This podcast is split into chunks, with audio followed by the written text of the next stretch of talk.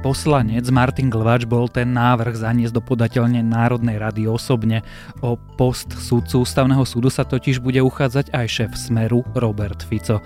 18 kandidátov, spomedzi ktorých si bude prezident vyberať polovicu, sa bude voliť už 29. januára, lenže sudcov by mohol teoreticky menovať až nástupca Andrea Kisku. O čo teda ide Robertovi Ficovi, čo sa deje vo vládnej koalícii a ako Fico na ústavnom súde zmení smer, sa budeme dnes rozprávať s komentátorom denníka SME Petrom Tkačenkom. Počúvate mimoriadne vydanie podcastu Dobré ráno s Tomášom Prokopčákom.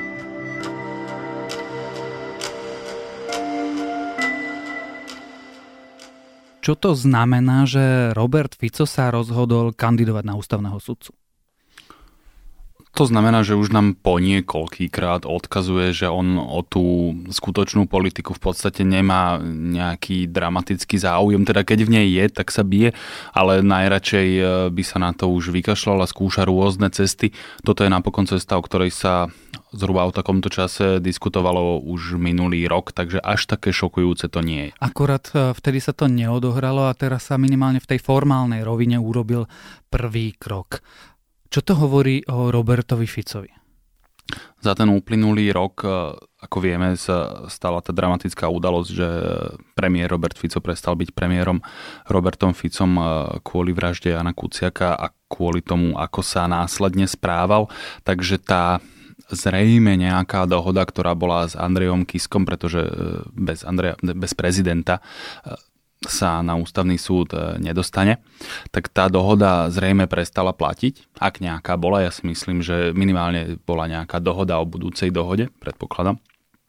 Ale napriek tomu si Robert Fico povedal, že to jednoducho skúsi, že tak veľmi chce odísť preč, e, že takáto príležitosť sa možno si vraví, sa mu nemusí tak skoro naskytnúť, pretože naozaj sa volí veľa ústavných sudcov, treba veľa kandidátov, smer je ešte stále relatívne silný, tak si povedal, že to skúsi. Totiž to ja si úplne neviem predstaviť, že by bol radovým ústavným sudcom, teda nič proti radovým ústavným sudcom, ale jeho hľadačíku vždy bol ten predseda bol. Napokon e, o tomto bola aj tá debata s Andreom Kiskom minulý rok, pretože predsedu ústavného e, súdu vyberá prezident. To si už v dnešnej situácii viem veľmi ťažko predstaviť, e, že by sa také niečo stalo. Podľa mňa Robert Fico už by sa dnes uspokojil aj s tou pozíciou uh, radového sudcu. Uh, zas napokon to naozaj, hovoríme to tak, ako keby uh, sme si niekedy podvečer medzi Olovrantom a večerou vyberali, že či chceme byť ústavným sudcom, no naozaj nie, to je, to je vážená rola pre naozaj snú elitu štátu. Totižto ty si sám pred chvíľkou rozprával, že v minulosti možno mal aspoň čo by z diálky vyzeralo ako dohoda o budúcej dohode. Teraz, keď Fico urobil takýto krok, myslíš si, že je dohodnutý s niekým, s prezidentom aspoň? No my sa teraz rozprávame v situácii, keď o kandidatúre Roberta Fica vieme zhruba pol hodinu oficiálne. No a tvoja otázka je na mieste a tam vidím asi tak 27 nášlapných mín, hej. Lebo on musí byť zvolený v parlamente, potom ho musí... Ale vie si predstaviť svet, v ktorom by Robert Fico nebol zvolený v parlamente? Predstaviť si to viem, lebo potrebuje na zvolenie väčšinu pri tej voľbe. Áno, teoreticky mu stačí e, väčšina z e, uznášania schopného pléna, ale na týchto voľbách sa naozaj zvyčajne zúčastňuje takmer celý parlament, čiže môžeme povedať, že potrebuje tvrdú 76 aj preto, aby teda vedel, že môže byť zvolený a keďže je tá voľba tajná, tak e, nikdy sa to nedá s istotou povedať. My sa teraz môžeme len domnievať, že keby to Robert Fico nemal dohodnuté, tak by do toho nešiel, lebo tým by si vystruhal celkom veľkú hambu, hej, keby nebol zvolený ani v tom parlamente. Potom to vyzerá tak, že vlastne parlament vyberá tých 18 kandidátov a sú predložení ako dvojice prezidentovi?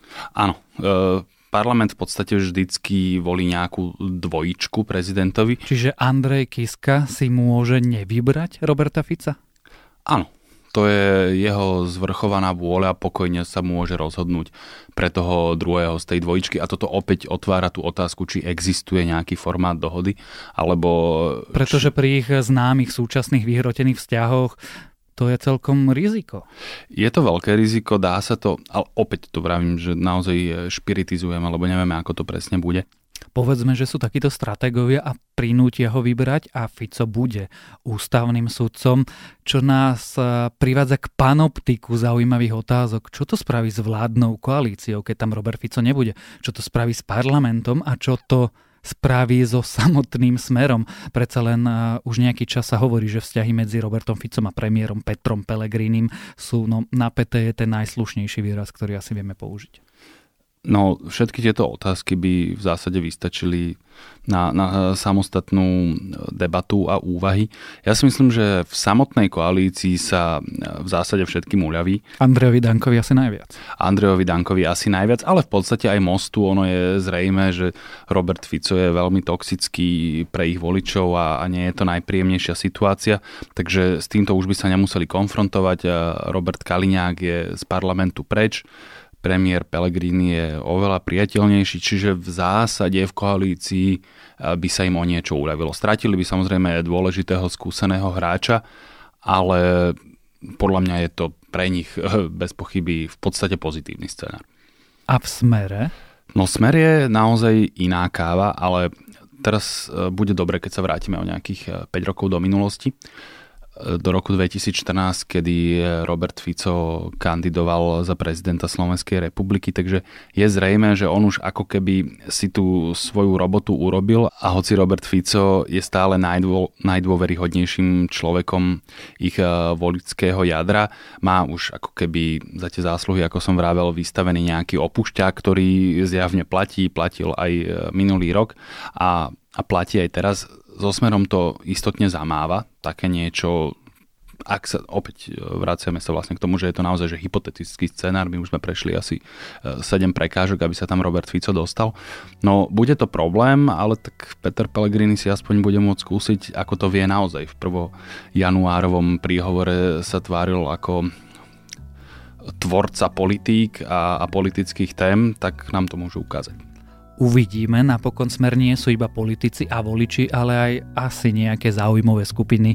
Počúvali ste mimoriadne vydanie podcastu Dobré ráno s Petrom Tkačenkom a Tomášom Prokopčákom. Rozprávali sme sa o snahe Roberta Fica stať sa sudcom ústavného súdu.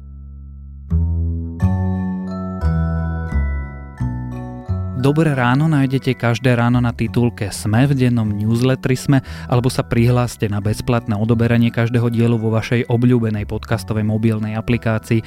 Dobré ráno nájdete aj vo vysielaní Trnavského rádia na streamovacej službe Spotify alebo v domácich hlasových asistentoch od Amazonu aj od Google. Samozrejme všetky epizódy sú na adrese sme.sk lomka Dobré ráno.